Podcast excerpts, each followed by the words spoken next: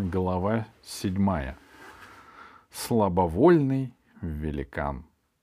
Они шли по лесной дорожке, вокруг пели птицы, совсем как в обычном лесу.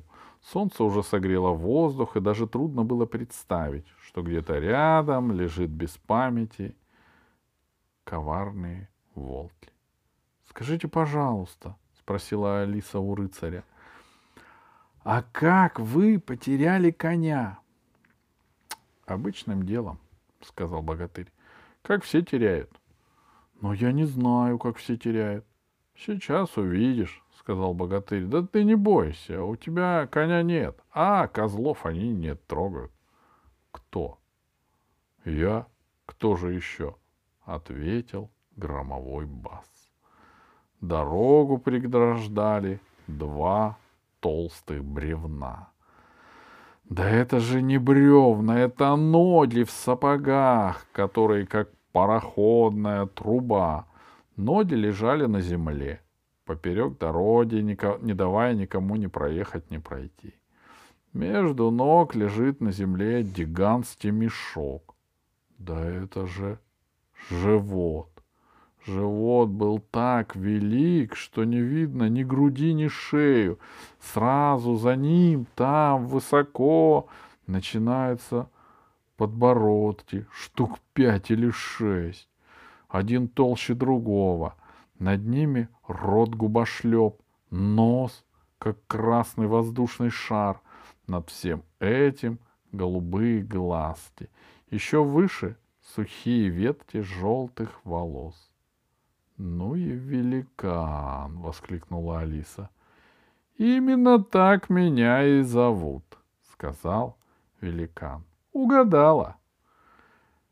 «Это вы виноваты, что наш знакомый рыцарь остался без коня?» — спросила Алиса.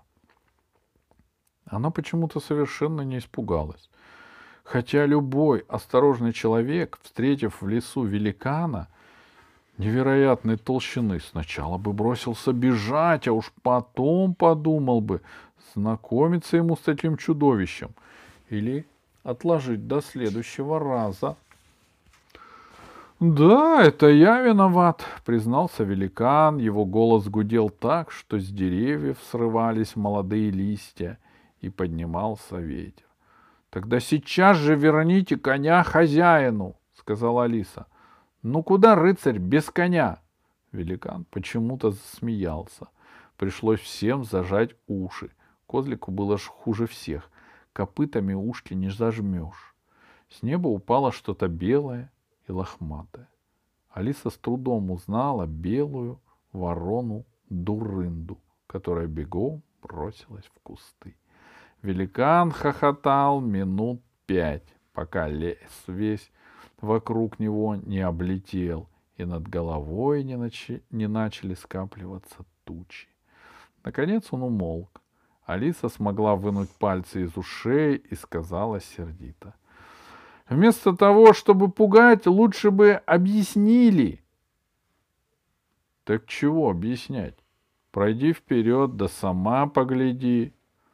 Алиса послушалась и увидела, что за сапогами великана лежит целая куча обглоданных лошадиных костей и черепов.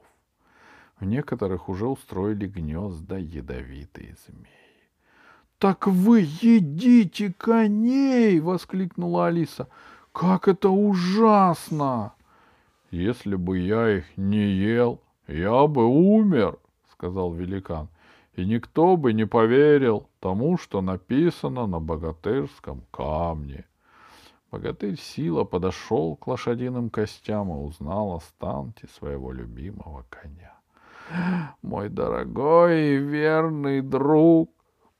— произнес он. «Разве я когда-нибудь мог подумать, что погибну позже тебя? Я тебя лелеял, поил ключевой водой, кормил отборным овсом и холил мягкой щеткой. Куда же мне теперь?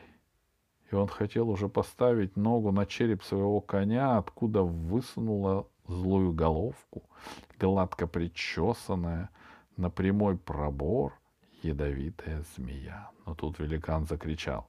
«Не надо лишних жертв!» И отбросил рукой богатыря. Тот упал на землю и схватился за меч. Обиделся. «Великан прав», — сказала Алиса, подбегая к богатырю. «Ты же чуть на, зи... на змею не наступил». Деревья вновь зашатались.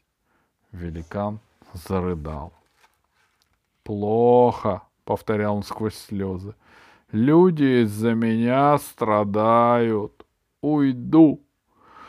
Похудею и под... поднимусь и уйду».